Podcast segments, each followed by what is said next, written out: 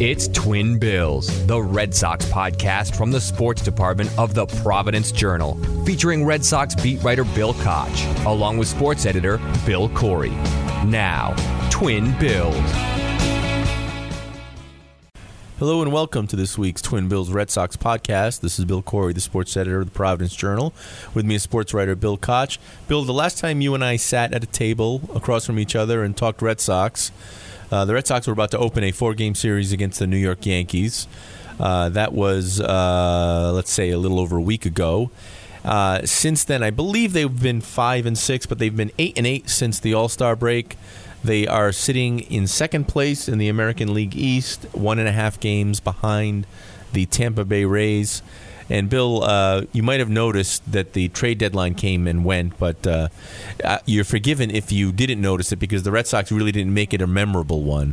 Boy, what the heck happened? It's a very rosy portrayal, Bill Corey. That, that's usually my category. Uh, eight and eight since the All-Star break, as you mentioned. A, a four-game losing streak, which is a season high. Uh, you're swept at the Rays. You go into the series one and a half games ahead in first place in the American League East. You come out one and a half games behind. Uh, your rivals in the division, the Rays, the Yankees, and the Blue Jays, were all aggressive at the deadline, and they all authored three-game sweeps this weekend. Uh, you've managed to lose three games right. to you all were, three teams you, in the standings. You were one of the victims of those sweeps as well. It's not great. It's not good at all. So let's let's unpack this. Uh, so the trade deadline was on Friday, and uh, the Red Sox picked up uh, Kyle Schwarber, outfielder, who is Uh, currently on the I L and is probably a couple of weeks away from joining the team, if then. Uh, and uh, a couple of guys who apparently are major league pitchers, too. Allegedly. Hans, Hansel Robles and some other guy. Austin Davis. Him, too. Yes. Uh, so these are, these weren't exactly these weren't exactly major blockbuster trade deadline acquisitions. And uh, I have to say, Bill, and I'm sure you agree, that it's been it was a very disappointing trade deadline for the Red Sox. You know, all joking aside, um, I wasn't surprised necessarily by what the Red Sox did, but I was still disappointed in it. Mm-hmm. Um, I, I think that those two things can be mutually exclusive. I, I think uh, they have espoused a certain philosophy here um, since firing Dave Dombrowski, bringing in Chaim Bloom. I think that comes from John Henry, um, the very top of the organization. Uh, but I think you've seen an adherence to financial prudence, um, to trying to develop from within, to build the system, Uh, to lengthen the list of worthwhile prospects who, who could ultimately become major leaguers. Uh, and I think that that's all well and good. And, and generally, those are good goals to have if you are an organization. Where my disappointment comes in is when you're sitting there at sixty-three and forty and you're in first place in the American League East and you have the best record in the American League, that ownership and front office didn't appear to fully back this team as a contender, as some other teams in the American League who were trailing them behaved at the deadline. Well, th- that's the thing that was frustrating. They they behaved like they were a three, uh, um, you know, in the three spot or, or in the second second place in the division. They they were all for, for for all intents and purposes in first place all year long, for the most part. And you know, you look around at your division rivals, and all of them, I think, unquestionably got better. I mean, uh, let's start with the Yankees. They got Joey Gallo and Anthony Rizzo. Uh, they got they, they paid immediate dividends. They're, the Yankees, it wouldn't have been a surprise if the Yankees decided they were going to be sellers instead of buyers because they were seven games out, and yeah. you know. But um, and and uh, the Red Sox, I believe, Uh, in that series a week and a half ago, I think they, they went three and one against the Yankees. At one point, the Red Sox were, I want to say they were ten games ahead of the Yankees yeah. in the loss column. But that's not what the Yankees did, and it's not what the Yankees usually do. They usually are not sellers. They usually are buyers. And, you know, seven games with, you know, two months to play is not unheard of. No. And if you're a Red Sox no. fan, you certainly remember the years when the Yankees have come back from larger deficits than that. So the the Yankees certainly uh, improved themselves. Uh, the Toronto Blue Jays picked up a pitcher that you talked very highly of the last time we talked about, uh, last time we did the podcast, and that was um, uh, Berríos yeah. uh, uh, from uh, the Twins. Um, so they clearly are still uh, fighting for uh, some some uh, relevance this season. And, and the Tampa Bay Rays, by the way, are in first place now. Uh, the, those pesky Rays that clearly won't go away. Oh, and they added Nelson Cruz, I believe. Yeah. Uh, so, yeah, all of these teams that you are fighting tooth and nail with now all got better. And, uh, you know, you clearly, I don't think, really improved yourself that much with these trades. Um, boy, Chris Sale better be really, really good. Yeah, you put a lot of pressure on Chris Sale now. Uh, the the starting rotation, I think, was the area of, of greatest deficiency, even more so than first base. In my mind, you're mm-hmm. twentieth in starters E R A currently. Yep. Um, and in the postseason, you want to have good options there. Uh, you know, it stands to reason right now that Nathan Eovaldi would start your first game in a playoff series. So you, you hope that Chris Sale would be in contention for that, either starting the first game or the second game. Yep. Beyond that, name me your game three starter. Is it Nick Pivetta? Yeah, who knows? Most likely. Could be. You know, do you feel yeah. great about Nick Pivetta starting potentially two games in a seven-game series? I probably feel better than, about him than anyone else at this point. You know, unless you know. unless you're going to decide it's Tanner Houck team, Tanner Houck time, and you're yep. going to throw him out there for two turns through the uh, through the opposing batting order and then bullpen the rest, which you very well could. Yep, yep. Um, you know, but I, I thought that starting pitching in terms of your October prospects was the most important thing that, that you could bolster. Um, you know, obviously first base, I understand. They're last in the league in wins above replacement there. Um, there is a clear need there, and, and it seemed to be a perfect fit if you had traded for Anthony Rizzo. I, I understand that. Um, I had my reasons for not trading Anthony Rizzo. First, he's not vaccinated. I, I don't think you want to invite that into your clubhouse and risk an outbreak in September and October. The second thing is, you know, to this point in the season, he hasn't been all that good. Yeah, um, his numbers were fairly middling um, offensively. His defense, so-so, uh, not necessarily to the point where it has been in the past. He's still a good defensive first baseman, but um, you know, maybe not the the Gold Glove elite standard that he was at mm-hmm. while the Cubs were winning a championship. Um, you know, so I yes, he's a fit. Um, I don't necessarily know if, if I would have gone all in for him. Uh, I prefer Jonathan Scope. The Tigers didn't move him. Um, I understand why the Red Sox would think that you could trade for Kyle Schwarber and just play him there, because the Red Sox seem to think that you can just play anybody at first base. I think. I mean, well, look at who they've used so Ky- far. Kyle Schwarber has had a really uh, long and extensive career playing first base, hasn't he, Bill? I think it's one game. Okay. Yeah. Right. Yeah. I think it's one game. Yeah. So, um, you know, the other frustrating thing too is, you know, the Red Sox are um, they seemed reticent to part with some of their top-tier prospects, but they're in first. They were in first place. Right. This is the time to make sort of those. It's one thing if you're in third place and you're figuring, well, we're not going to get rid of our blue chips at this point. Right.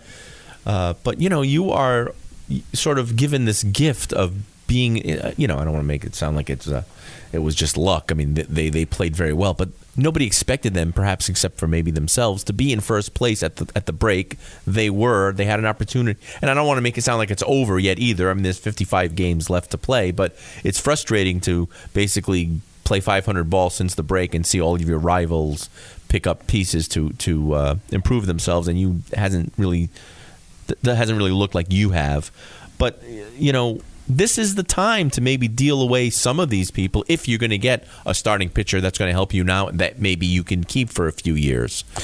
Yeah, the you know the, the guy that I would have really liked to have seen them be aggressive on was José Berríos. Yeah. Uh, you know, for various reasons. First, I think he's a very good pitcher, um, and I think that he's somebody who could have helped them right away. Mm-hmm. Uh, somebody who certainly would be starting one of the first two games of a seven-game series. Uh, you know, and and certainly, if if Alex Cora decided to put him in Game Three, you'd feel pretty good about him going out there in Game Seven. Well, he's the right age. Contract situation is he's is, twenty-seven. He's it, it, he's under team control through next season. Right, and who's to say you and you know who's to say you wouldn't be able to sign him after that? He also happens to have pitched for Alex Cora in the World Baseball Classic in twenty seventeen, representing Puerto Rico. Yeah, so you've got a relationship there already. There's a relationship there already. There is an exclusive window to negotiate an extension with José Berríos mm-hmm. as a twenty-eight-year-old going into free agency. If you'd like to extend a five- or six-year offer in the low twenties, one twenty-six, one thirty-two, somewhere along those lines, yep. I think you could make a deal with him.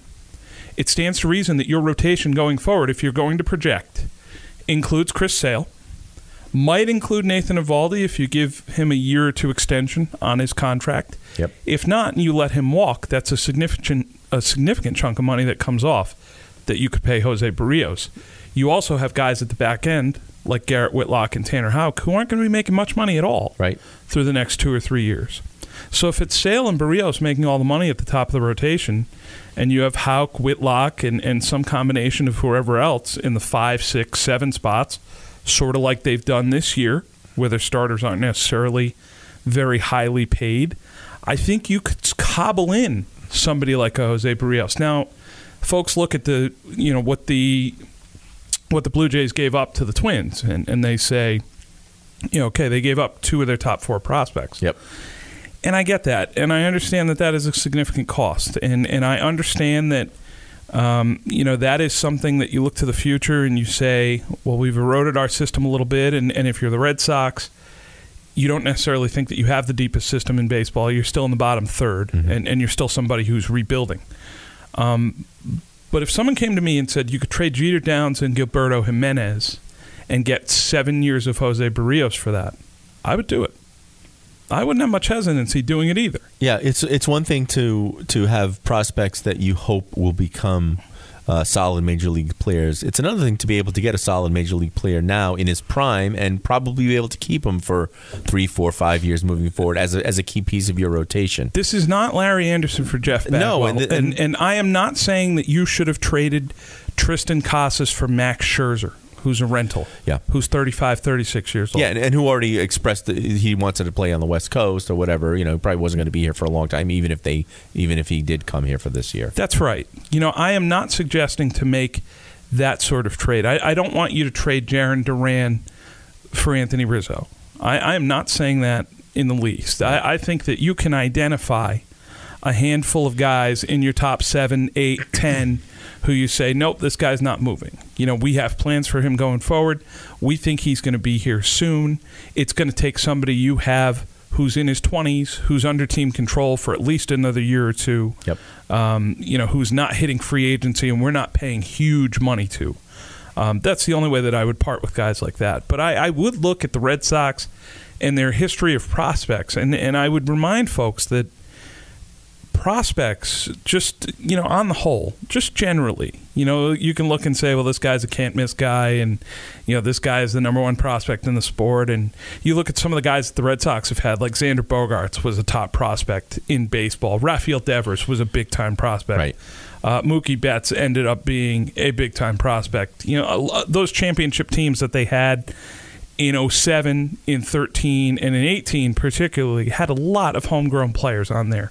And there is certainly benefit to keeping some of them. Mm-hmm. Um, but prospects, just generally, they represent possibility, not current reality. The, the growth and the development of guys who end up being on your Major League club, it's not linear and it's not definite. Right. Um, you can put them in certain positions to succeed, and you can hope that it's going to work.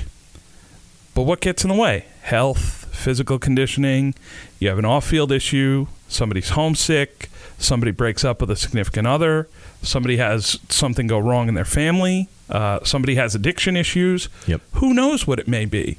But you're a long way from drafting a player or signing an international free agent to getting that player into the big leagues and having them be an impact contributor for you. You look at the Red Sox, and the guys at Sox Prospects do a great job. If if you haven't checked out Boston's system, go to sox prospects dot com. It's an invaluable resource in terms of who Boston has in the pipeline. There's scouting reports there, all sorts of great information. And historic there. Information, too, right? It goes back. Yes, which led me to going back about a decade and looking at who their top prospects were in April twenty eleven. Ten years ago. Ten years ago, which means those guys were twenty, twenty-one-ish, yep. twenty-two-ish, yep. which stands to reason they'd be thirty-two now and, and just, you know, approaching like probably the twelfth hole. Yeah. The back so, sort half of, on the of their ba- prime. Right. The, the, you know? The sunset of their prime, let's say. Some of the guys included there in the top ten. Mm. Ryan Kalish. I remember him. Anthony Rinaudo. Wow. Drake Britton. Stolmy Pimentel, who was traded, I think, in the Josh Beckett deal wow. to the Marlins. Yeah. Oscar Tejada, Yamaiko Navarro, and Colbrin Vidic, who never played in the major league. Yeah, I don't think you read. I don't think you read the name of one Hall of Famer there. You know, there there are some other guys who have been the top prospect in the system at a given time, according to the folks at Sox Prospects. Yeah, Freddie Sanchez. Yeah, Lars Anderson was a guy you could have traded and gotten a lot for. That's right. At I a certain time. That, that's right. There was a time where where he certainly would have gotten you some some uh, some good players. And Michael Chavis, who was just dealt to the Pirates for Austin Davis. Right. If you trade Michael Chavis before his P E D suspension, before his debut, he's a consensus top one hundred prospect mm. in baseball. You move him in twenty seventeen, you're getting a lot for a guy who's a first-round pick who shows big power, yep. who is a quick riser in the Red Sox system, and you look and say, that kid's going to be a big leaguer at some point. Yeah. So there is inherent risk in holding on to these guys, in trying to say, we're going to keep a huge amount of these guys and just hope that a few of them hit. That's not to say that you should turn around and trade them for a thirty-five-year-old rental. But if you can get a twenty-something controllable player who is under team contract, under arbitration for a few years, and you have a realistic chance of extending him, keeping him here because you are the Red Sox and you have that sort of financial muscle, mm-hmm. you should move in that direction. Uh, and especially going into this offseason, the Red Sox have a big forty-man roster crunch coming up. They have a lot of these guys that they're going to have to protect, right? Uh, and not expose them to the Rule five draft. You could have traded an accumulation of them, a package of them, for an impact player or two here at this deadline. Right, and prioritize keeping that person rather than this whole bunch of players that may or may not hit on anything. So uh, let, let's take a quick look here at some of the guys that they got in return. Uh, Kyle Schwarber. So he's twenty-eight. Uh, he's had a, he had a good season in Washington. Uh, signed a one-year, ten million dollars deal in the offseason. He played seventy-two games, hit two fifty-three, uh, slash two fifty-three, three forty, five seventy, twenty-five homers, fifty-three R B Is. Hasn't played in a month. He's got a severely strained hamstring. Right. Uh, so they're saying probably a couple of weeks away.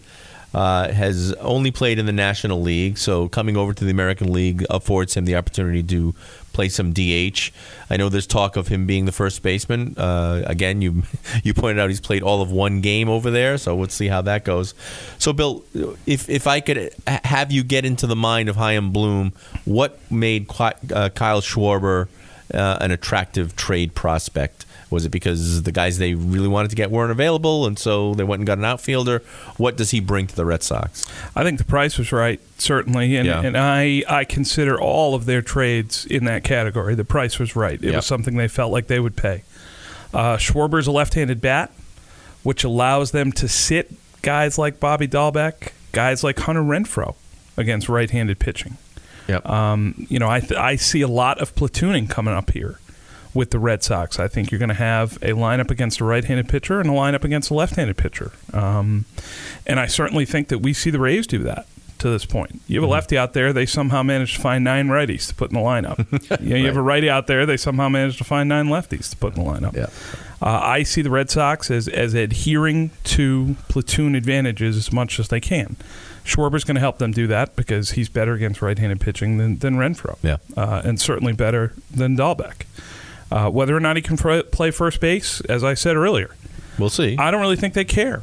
Uh, I mean, they've tried Dahlbeck there, Danny Santana there, Christian Arroyo there, Marwin Gonzalez there, Kevin Plawecki there, Christian Vasquez there.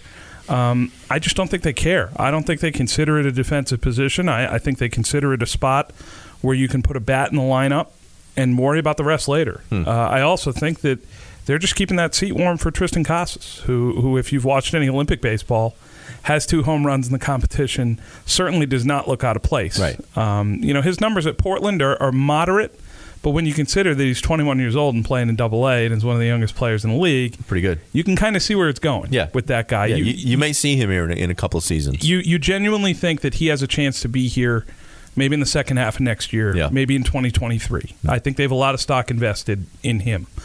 Um, so they're not going to make a move for someone like, you know, Jesus Aguilar, who has more tenure on his contract and, and could have been through, you know, the next couple of years. They're not going to trade for, like, Joey Votto, right. let's say, right. you know, because Joey Votto signed for X number of years still. Um, and they're not going to block Casas if all of a sudden he makes a huge jump, you know, when he comes back from the Olympics or at the start of next year if he's just destroying Portland and he goes to Worcester and he destroys Wor- Worcester for thirty games, and you're just like, whoa, this kid's ready, you know, right now. And you've got some veteran with tenure who you're paying eight figures to a year. You know, they're just not going to do that. Right, right. Um, but Schwarber, I, I would say, you know, I took a little deeper dive into Schwarber's numbers uh, today. His first fifty-one games this year, he had a seven sixteen O P S. Kevin Plawecki's O P S is seven twenty-one. So Jeez. Not great. Yeah. Then he goes ballistic and hits sixteen home runs in nineteen games in June. Right. Completely lost his mind. At the end of June, his O P S all of a sudden's over nine hundred, and you're just like, wow, he's having a great year. Right, right. He hasn't had a great year. He had a great three weeks. Yeah. Now, you hope that he can produce another great three weeks yeah, sure. with the Red Sox. Or six weeks. You know, and his career O P S, I want to say, is right around eight twenty, eight thirty, somewhere yeah. in there. Mm-hmm. So he's a good player. Yeah. He's not the seven sixteen O P S guy. He's not the sixteen home runs in nineteen games guy either. Right. He's somewhere in the middle. Um, but I wouldn't necessarily think, if I was a Red Sox fan, that this is going to be the lineup savior, that he's going to be the guy who comes in and, oh my goodness, you know, all of a sudden he's going to perform like an M V P down the stretch because right. he's Kyle Schwarber. That's not who he is. That's mm-hmm. not who he's ever been. He has stretches where he can get hot, where he can be an above-average hitter. Yep. He's going to have some other stretches where he strikes out a ton and, and looks overmatched. I seem to remember another Red Sox outfielder who's no longer on the team that would go, have these uh, extreme peaks and valleys, too. Uh, Jackie Bradley Junior, who looked like a Ted Williams for about three weeks wow. every year, and then couldn't hit uh, the side of a barn. But that could be that could be a little generous yeah. to, to Jackie Bradley Junior But I don't I, think, I think Schwarber's, Schwarber's swings a are better hitter. Yeah, I don't think Schwarber's swings are quite as uh, dramatic. But um, but so one of your uh, one of your cockamamie conspiracy theories, Bill, is that this may be a replacement for J D Martinez. So tell me about that. Well, the the interesting thing about Schwarber, and and if we're gonna. If we're going to look at Red Sox moves through the prism of they all have future value yeah. in some way, shape, or form, Schwarber has a mutual option for twenty twenty-two next year for eleven point five million dollars. Okay, it's a three million dollars buyout. So he and the team has to have to agree to do it. Yes, um, that's that's what I assume. I haven't seen the contract. Yep. I, I just assume that. Mutual option is very cut That's and dried and what simple. It is. Yeah, but yeah. there could be additional language in there. I don't know what it is. Yeah. Um, you know, like if if he reaches plate appearances, he could opt out. Whatever it is, mm-hmm. I, I don't know. I'm just going to take it for what it's worth. That they say mutual option. If he agrees and the club agrees, they can extend him one year for eleven point five million dollars. That's about half of what J D Martinez makes. J D Martinez has an opt-out provision in his contract coming up at the end of this season. It's the last one mm-hmm. in in his five-year deal. And Martinez has struggled a bit lately. He he's had a hard time. I think he's five for forty-two. Yeah. Now, um, you know, did not have a good time in Tampa in right. that series. Right. Martinez makes double that. He's on the books for twenty-two million dollars a year. If he opts out, you know Chaim Bloom is not paying a designated hitter one hundred ten million dollars no. for five years. He does not consider that good value. He considers that wasted money. He thinks you can get eighty, ninety percent of J D Martinez's offense for X amount of the price. Right. He would not pay the top dollar, the top D H on the market. He wants a guy who can be position flexible, who can give you something on defense, uh, who could play the outfield more than twenty, thirty, forty games. Who could D H, you know, as maybe a platoon guy right and left and, and use the D H to get someone a day off and whatever else. So did he bring in Kyle Schwarber with the idea that he's J D Martinez insurance right. for next season and that he'll just play the outfield and he'll be able to do it for a few more games than Martinez and they could platoon him in right field if they tender Renfroe a contract yep.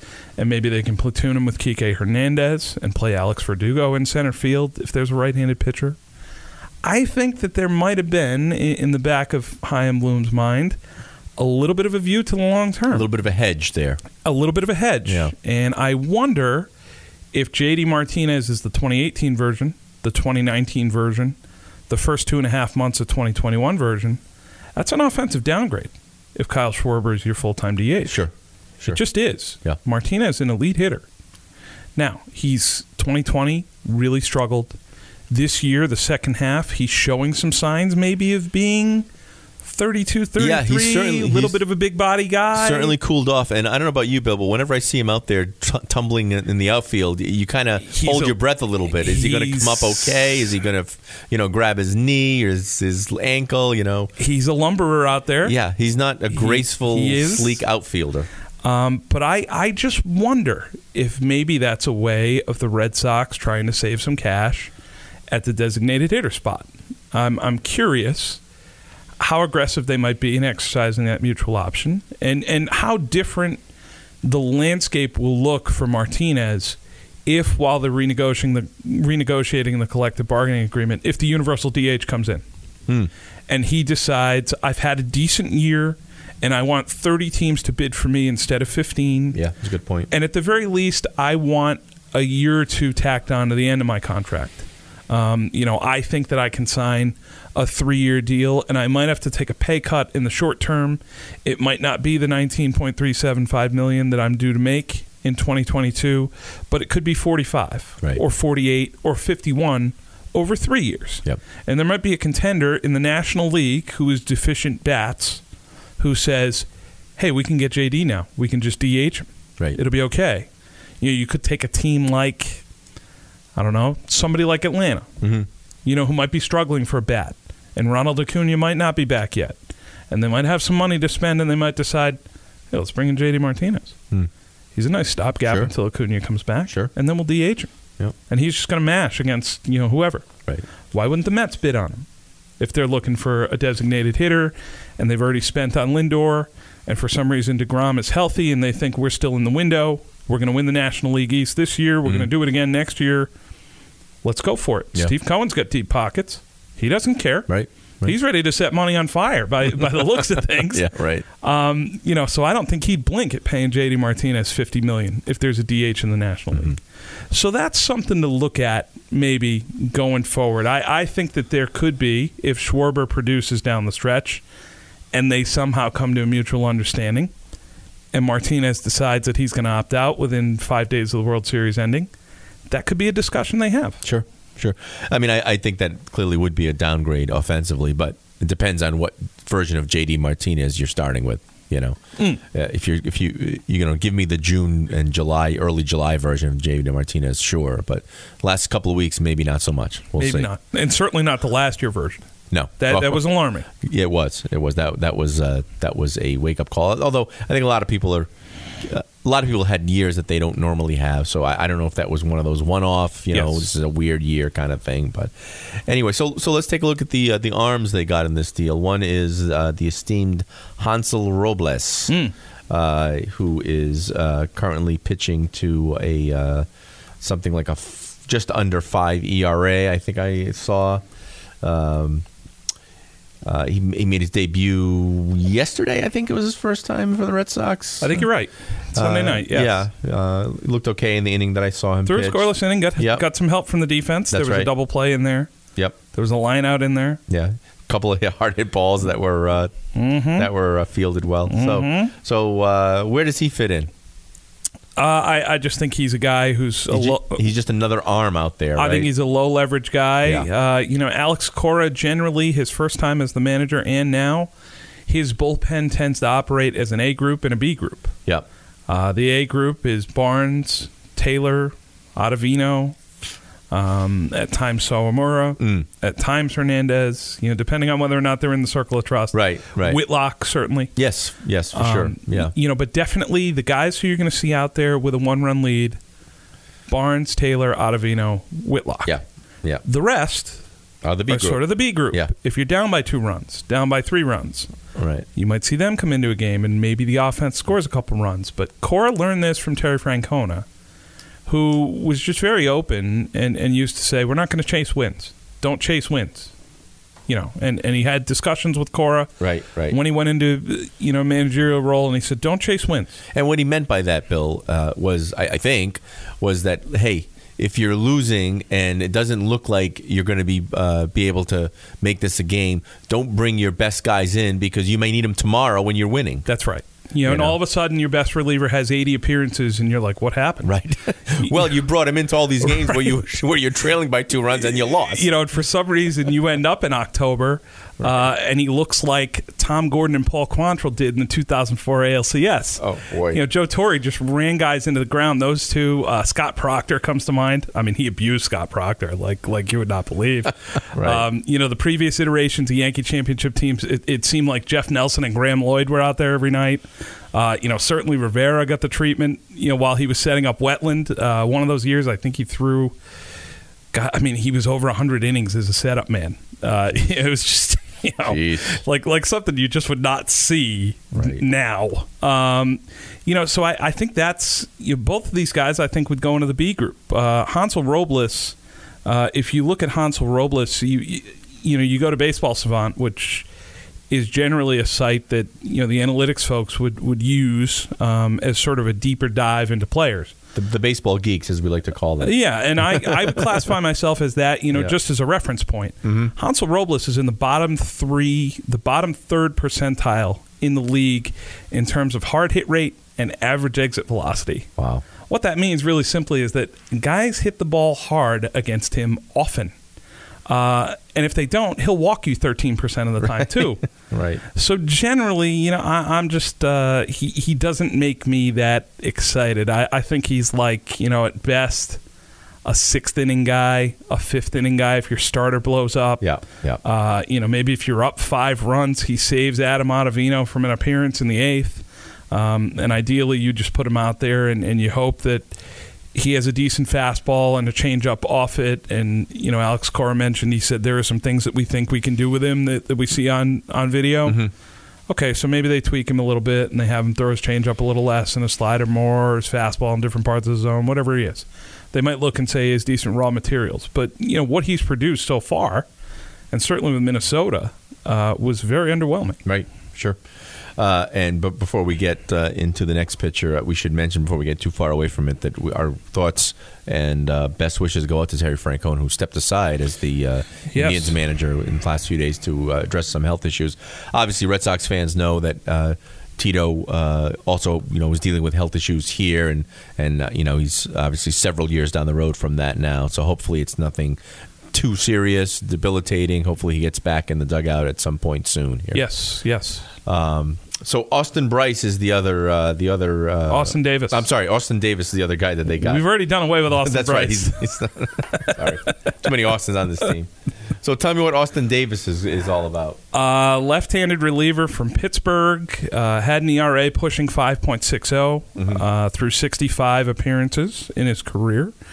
Um, you know, generally would function as a third left-hander in their bullpen. Um, you know, somebody who is. You know, very nondescript type of guy. Um, you know, someone who, who didn't have a lot of prospect capital behind him. Uh, you know, wasn't a first-round pick or anything along those lines. Wasn't huge pedigree in any way. Um, but I look and I see someone who is under team control through twenty twenty-five, mm-hmm. uh, who's not going to cost them anything if he gets to his arbitration years in Boston. If they decide to tender him each year, next year he's going to make the league minimum.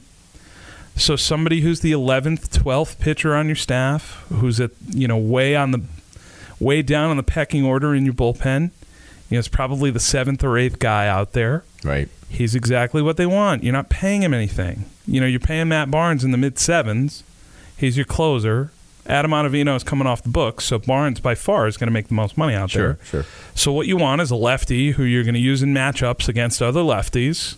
In a spot in the lineup where they have two left-handed guys and one right-handed guy or, or something like that in the fifth or the sixth inning to mix and match when your starter doesn't go long. Um, and you're going to deploy him in that way, only in a way that's advantageous to him. Um, this is a very sort of inside baseball, small payroll, small market type move mm-hmm. that you would see a team like the Rays make. You know, Ryan Sheriff is in their bullpen. He pitched in that game Sunday night, yep. you know, to come in to face a lefty. I think he struck out Alex Verdugo in, in a key spot late in the game. Right, right. He's in there to go left-left. That's it. Um, and you want to have an extra guy like that behind Darwinson Hernandez, behind Josh Taylor, who they feel comfortable pitching against lefties and righties. So you're going to use him earlier in the game, in the fourth inning maybe, in the fifth inning, mm-hmm. um, you know, in a game that you absolutely need to win. But just on the whole, in terms of his general value, in terms of his ability to pitch in the seventh or the eighth inning, in any sort of high-leverage situation, that I don't think exists with Austin Davis.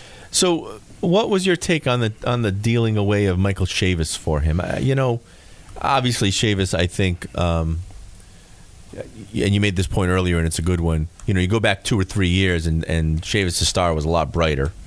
Um, but to me, Austin Davis is just sort of this, this. He's just another arm in the in the pen. And I suppose you could say, well, Chavis is just another utility player that, that you call up every now and then when when, when you need him. But um, I don't know. It just seemed like they could have gotten Austin Davis for less. I, I don't know.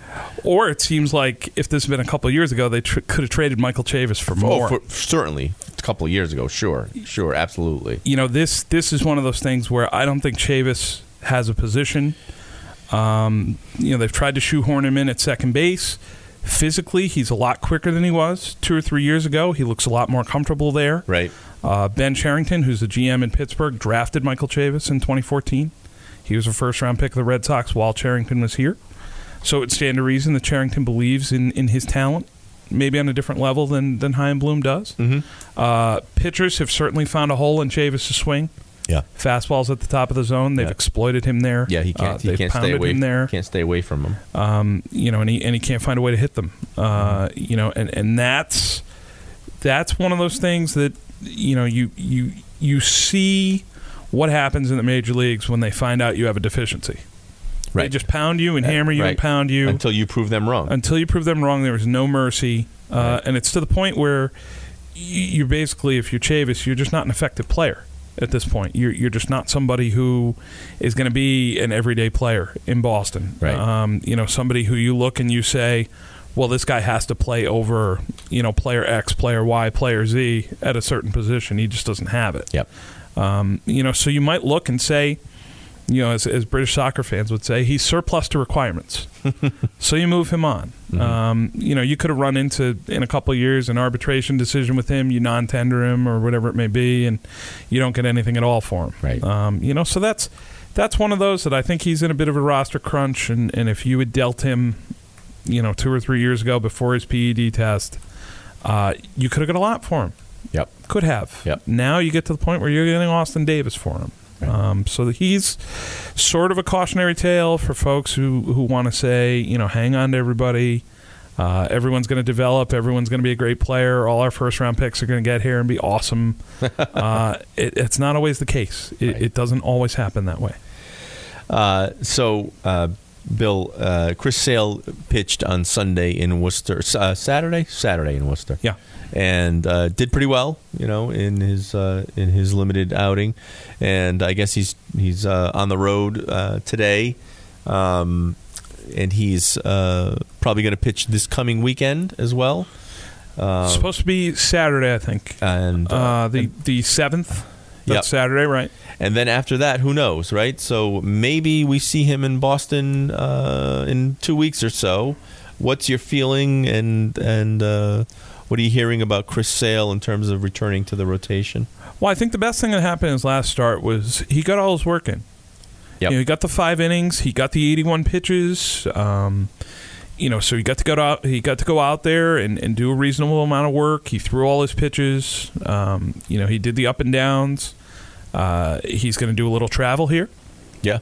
Worcester he, he is going to Scranton. He seemed like he was looking forward to it even, getting on a bus and going to Scranton. You know, I just think that he feels like a baseball player again. I, I think all that time at JetBlue Park, with all due respect, it's a lovely facility, and it's yeah. near his wife and three kids, and, you know, near his house, uh, you know, just outside Fort Myers, which, which is very comfortable. Yeah. Um, but there is something different to be said when you're in the clubhouse and with the boys and, you know, sort of working with the training staff every day. And, you know, you see Alex Cora every day, and you get to hang out with, you know, Xander Bogaerts every day. Right. And, you know, the pitchers will come to you and say, hey, Chris, what did you do against this guy? You know, you feel a lot more useful in that way. Um, you know, a lot more part of the team, the organization in that way. I, I think one of the things about being in Florida at Extended Spring is you're not out of sight, out of mind, but you know that you're not with the team. and you're right. not really close to being with the team. Right, right. Um, so I just think mentally it, it's a huge lift for him. I think it's the little things like that that you miss when you are away from the game. And how often do you hear retired players talk about, and what do they miss the most? I miss the guys. The guys, yeah. I miss the, the flights. Yeah, I, you know, absolutely. I miss three hours before the right. game playing cards. The poker games, yeah. Right. You know, just the little things like that that, that come with the life, that sure. come with being a professional. Um, and, and I think this is his first road trip that he's done. So I, I think, of course, you know, if if he's looking at it and thinking it's just going to be a novelty and a one-off and he's going to ride the bus one time, that makes it a little more palatable. Yeah, right, right. As well. Uh, right, it's not you're not looking at a summer of uh, uh, bus trips to Scranton. He's not going from Scranton to Durham right. and then back to, you know, right. like it's not like that. Right, up to Buffalo and all that. You know, right. flying commercial to, to Louisville or Memphis and you're just like, oh, great, you yeah. know. Well, but, I, I'm, I'm sure that his teammates uh, with the Woo Sox are certainly looking forward to him coming on the road trip, because that usually means a nice meal. He he has promised that uh, he will be funding team dinners so long as he is there. And it's probably not like a McDonald's drive-thru either. Uh, it's not going to be Wawa while they go to Scranton, right, with all due Wawa. respect to Wawa. Oh, boy. Uh, you got to love Wawa, but yeah. uh, it is not going to be Wawa. Gotcha. Chris Sale is going to do better than Wawa, I would think. Right, right. Uh, so, Bill, we are at, at this uh, weird time now here in the season where it's, um, you know, a couple of weeks ago, I looked at it as a make or break point for the other teams mm. uh, because the Red Sox were in first place and they were approaching the deadline, and, and uh, we had some uh, some high hopes as to maybe go out, going out and adding a, uh, a legitimate uh, rota- piece of the rotation, or maybe address the uh, needs at first base, and didn't really do well. They certainly didn't add a piece of the rotation, and I'm not sure how much Kyle Schwarber is going to give you, uh, let alone first base anywhere else. Just see see how you know how he is when he comes back. But now we're in this sort of make or break time the other way around, looking at the other side of the glass here. You know, the Red Sox uh, are game and a half out, and uh, I think they've lost five of their last six. They're eight and eight since the break. Yeah, uh, the teams around them have gotten better.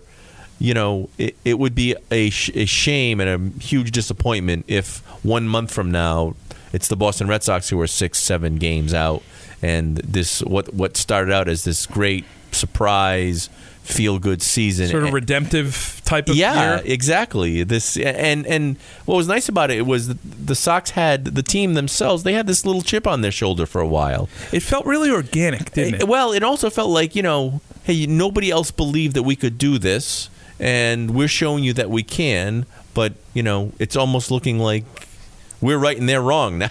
you know, it, well, it, it's hopefully hard. not, but it's sort of going down that path a little bit. No, it's hard to describe the Red Sox being who they are and the franchise that they are as being plucky in right, a way. Right, but, but that's kind of what they were. They were, yeah. Um, you know, and, and it's not, I, I and nor should it be often that a team like the Red Sox should be able to play the "we've been disrespected and how dare they don't believe in us" right. card. But um, they have. But they have. Yeah. And and coming into this year, I yes, uh, they were outperforming what we all expected. Uh, I, I understand that. Um, at the start of the year, I, I said I think they could win eighty-five games. I, I thought they'd be a winning team. Right.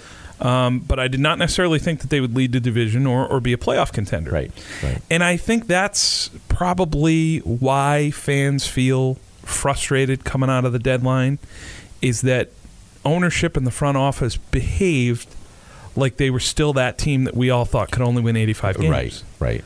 They didn't necessarily react to the situation.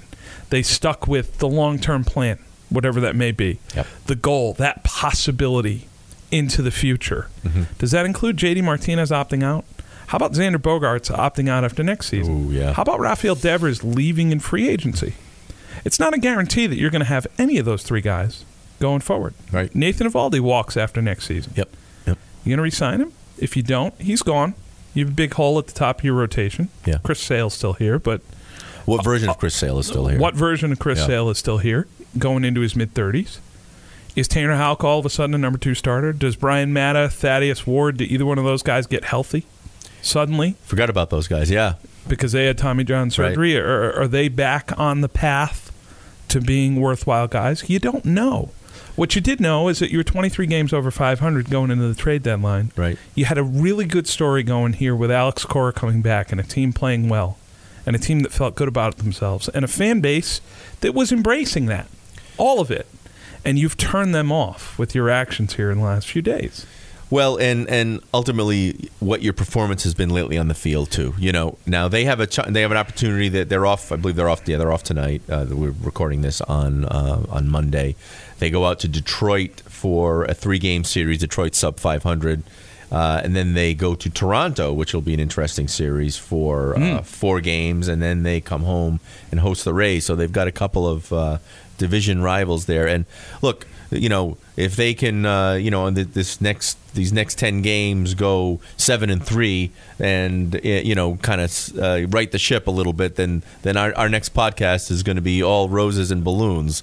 But but uh, and everything's great again. Everything's great again. Right. But but there, you know, as we've discussed many times th- this year, and neither of us are fans of math. The math is going to start coming into play soon. That's right. You know, please, please don't make me add and subtract. I'm not, I, again I won't. In, I'm just going to say that, you know, if if we're sitting here a week to ten days from now, and they're, you know, let's say four games out of first place, uh. Uh, you know, and, and now you've got the Rays, and maybe the Yankees are right there with you, you know, that uh, that doesn't that doesn't add up very well for you. Well, a, a few things about their August schedule. First, the Yankees are mostly behind you now. I think you only have six games with them left. I think you're right. Yeah, which is good. Right. Because all of a sudden they look formidable. Yeah, you, you, with, you're with going. Rizzo and Gallo. You're going to Yankee Stadium uh, mid-August, and I think you they come back to the. I think they come back to Fenway at some point after that. You know, Aaron right. Judge is off the COVID list. Gio Urshela right. is off the COVID list. Right. Uh, you know, they they made a sneaky addition actually in their rotation. Andrew Heaney was somebody who I mentioned. Yep, yep. Uh, in a pre in a pre-deadline column. Uh, somebody who's a strikeout guy. They must have read the column and said, uh, let, uh, let's go get him. Clearly, clearly Brian Cashman's reading me. Yeah. Um, but, uh, you know, an unsightly E R A. He's five thirty-two before the trade. Uh-huh. But someone who had one hundred five strikeouts in eighty-eight innings, someone who had a ninety-three percent, uh, he was in the ninety-third percentile in terms of chase rate. That means guys go out of the zone against him, and he has pretty good stuff. Yeah. Um, you bring the lefty into Yankee Stadium. Historically, that's worked well. Mm-hmm. Uh, you know, so maybe they can shape him in some way. Plus, you get him out of you get him out of Anaheim, which I mean, when was the last time the Angels had a good pitcher? Shohei Ohtani. Oh right. Okay, good one. Good but one. Who was the last time before Shohei Ohtani they've had a good pitcher? Someone right? who they drafted and developed. Yes, yes. You know, somebody along those lines. Right, right. Ooh, Shohei Ohtani. Shame on me. Very good. Very good. Yeah, but you think of him more as a hitter, at least I do. But yeah, I think of him as the A L M V P. Yes, uh, yeah. But that that's a discussion we'll have in September for sure. For sure. Um, but no, I, I look at the Sox and I, I think you know it's a good thing that the Yankees are mostly behind them. Yep. Um, that I, that's for sure. You you caught the Yankees at a good time when they were scuffling. They were injured. They didn't have these these pickups. So you know, uh, hey, you take the wins against the Yankees any way you can get them, and any time you can get them. You have a couple double headers this month, but you also have five days off. Yeah. In August, which yeah. is nice. Yeah, they they did have a, a kind of a brutal stretch there going into the break. They were very busy, and they had a couple of rain delays, so they had some some. Uh, Some doubleheaders. So this is not to make excuses for them, but yes, they do have some built-in days off coming up. And then when you get into the second half of the month, you have Texas coming here for three. Mm. They sold. The Twins coming here for three. They sold. They yeah. sold. We'll get to see Rocco. Get to see Rocco, which yeah. would be nice. If he's still with the team. Oh, Rocco's okay. he's he's having a tough year. Yeah, yeah. No, I, I'm joking. He uh, will be. And they sold, um, you know, prudently because they're at the bottom of that division. And right. You know, right now the White Sox look really good, and, and they got better. A couple huge moves, yeah. Uh, you yeah. know, obviously bringing in Craig Kimbrell, and, and then and they gave up. They gave, if I remember correctly, Bill, the White Sox gave up one of their blue chip prospects for him, which shows you that they're going for it. They here. gave up Nick Madrigal, who yeah. is hurt. Uh, you know, has a hamstring injury. I think he's out for the year. Uh, but Madrigal and Cody Hoyer, who who's a pitcher. Mm-hmm. Um, Madrigal was a, a big prospect for them. He's sort of a no power. Good glove, good contact, second baseman. Mm-hmm. Uh, was a high draft pick. Um, you know, certainly someone who you know Chicago valued, um, but they just wanted to put Kimbrel at the back end with Liam Hendricks. Yeah. Uh, if I'm the Cubs, I understand you got a return, but you're helping the White Sox win the World Series. I don't know if I can make that deal yeah, with Chicago. That that really yeah, that was strange. That was a that was a strange one, but. Yeah. The second half of the month for the Sox, you've got the Rangers, the Twins, you're at Cleveland, yep. who isn't really going anywhere. Right. When when do they become the Guardians, by the way? Because it still says the Indians on it. I guess it's next year? Next, next year. year. Okay. Next year, right. They change everything over. Okay. Uh, and then you go back to Tampa at the end of the month, going into September. Mm-hmm. Um, you know, so you have some softer touches here on the schedule. You've also got the Orioles coming in. Yep. So there are some teams that you should be able to take advantage of mm-hmm. here. Um, you know, if you just sort of play the Rays and the Yankees and the Blue Jays even, and then you sort of clean up on the Potsies, you should be able to be above five hundred for the month. Um, Poor Potsy. I know. It's tough. But, um, you know, it, it's not a guarantee when, when you consider sort of like the headspace that they're in right now. I, I just don't think – I don't think if I was a player in that clubhouse that I would be thrilled. Um, and, and this is where the value of Alex Cora comes in mm. because he's got to get his guys on side here. Uh, you know, I think he goes a long way to snapping them out of this if they're able to. I, I think he brings a lot of intangibles to that job, and and we've said that before. Sure, sure. Uh, from the time, but this is absolutely when absolutely when he is needed the most here. Yeah, they they've hit a they've hit a uh, a, a, a rut at a really critical point of the season, uh, and you've got a lot of people questioning them now. So yes, this is when Alex Cora sort of uh, does his magic, and hopefully can kind of keep them with their heads up, and because it, it's certainly it hasn't slipped away, but it's just it's the, that grip on their grip on that division obviously is is much uh, much more tenuous, right? It, it just doesn't have a great feeling from the right. outside looking in. Um, you know, and someone like Cora is, is able to get through to the players. He his communication skills are, are the strongest skills that he has. Right. Um, you know, just that sort of feel for his clubhouse, for his roster. Um, he's exactly the type of guy who you'd lean on right now to sort of snap them out of this. Um, you know, but it is going to be a challenge for him. I, I think in terms of his roster, uh, in terms of maybe the, the feeling around that team, um, this is going to be one of the bigger challenges that he's faced as Red Sox manager. And, and I think, you know, I don't think that they're in any sort of jeopardy yet in terms of having a playoff spot and, and going to October. Yep. Um, but the division... They have a couple bad weeks here, and Tampa sort of keeps it rolling here. It's hard to fight from behind. It, it just is when the games for sure sort of reach a certain spot. They've got fifty-five left. Yep. If you get to four or five games out with fifty left, you're going to have to do some work. Absolutely. At that point, it becomes a little bit of labor. Um, you know, so I do think that, that they have a challenge right now going to Detroit. You hope that they can regroup on this off day and, and sort of get right against the Tigers, but um, it does feel maybe a little more tenuous right now than it has in a little while. Sure, for sure.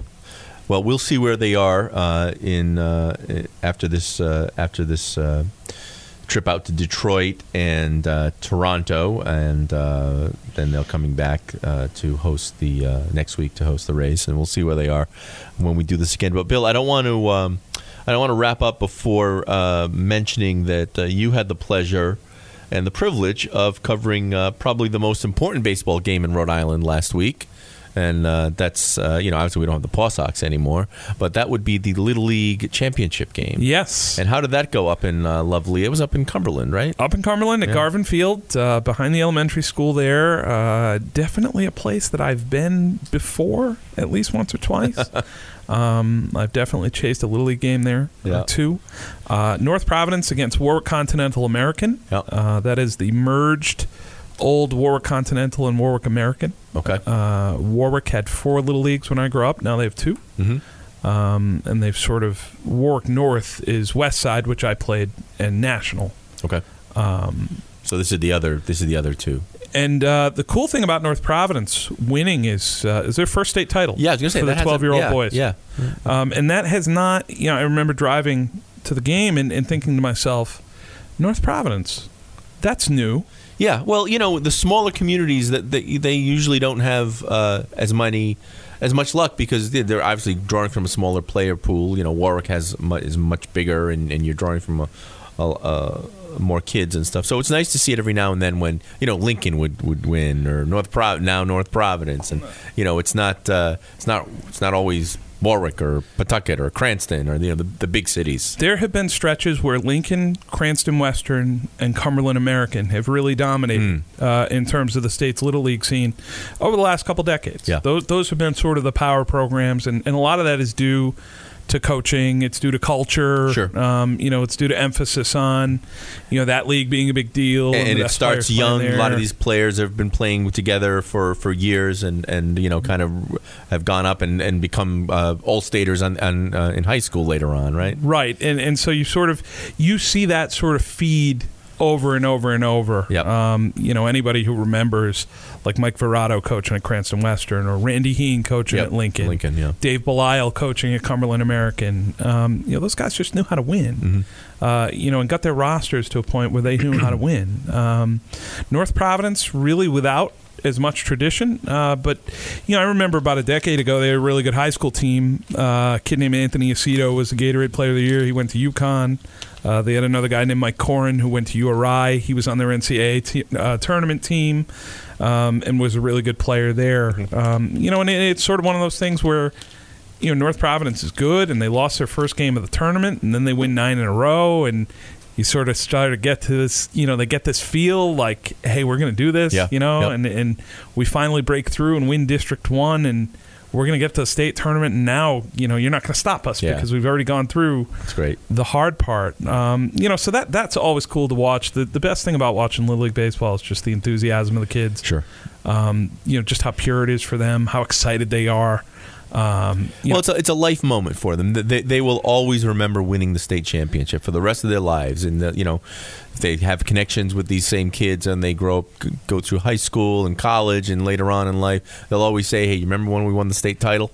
And, and you know, even as twelve-year-old boys, they're they're conscious of that. Yeah. You know, they say it at the time, and and maybe it's the coaches repeating that message to them, or, or their right. parents. Or they say it, maybe. But they don't know it, really. Um, you know, they'll know it when they're twenty-two yeah. or when they're thirty-two, mm-hmm. uh, you know, and they see each other and they have kids of their own playing, right. Right. Uh, you know, and they say, wow, you know, that was a lot of fun that sure. summer, and we were really good. Yeah. Um, you know, so they go to Bristol next weekend.